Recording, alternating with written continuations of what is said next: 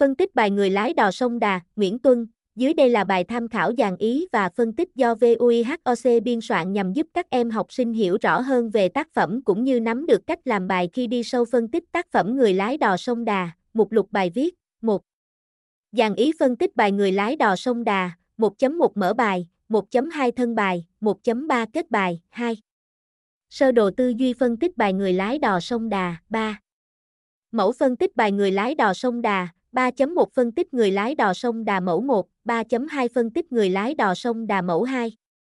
Qua bài viết này, VUIHOC đã cung cấp cho các em bài tham khảo dàn ý và phân tích bài người lái đò sông Đà của tác giả Nguyễn Tuân.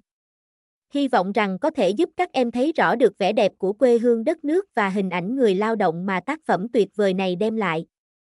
Để tham khảo thêm các bài viết soạn văn 12 hơn các kiến thức của môn và các môn học khác thì các em hãy nhanh tay truy cập vào website vihoc.vn hoặc đăng ký khóa học với các thầy cô giáo của VUIHOC ngay bây giờ nhé.